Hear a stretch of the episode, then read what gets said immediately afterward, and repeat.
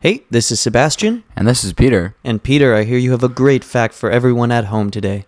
That I do. Uh, in 2007, an American named Corey Taylor tried to fake his own death in order to get out of his cell phone contract, but it didn't work. It did work.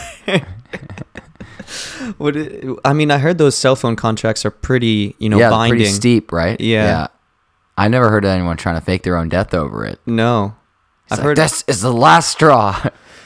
Well, it must have been like one of those like compounding like a couple hundred bucks that he just wasn't into paying, so he just yeah, he just offed himself fake fake off. Yeah. That's it. exactly. Do you know where this take took place? No? Uh, an American. I guess Just a- so. just I an guess it was American. in the states. Yeah. Oh my goodness. What a what a really that's a dramatic, dramatic solution for what I don't see as a very big yeah, problem. exactly. it's like pay your Geico bill. Come on. But yeah, you don't have to kill yourself, buddy. Yeah. So that fact again is in 2007, an American named Corey Taylor tried to fake his own death in order to get out from paying his cell phone bill. That's it for today. See you tomorrow.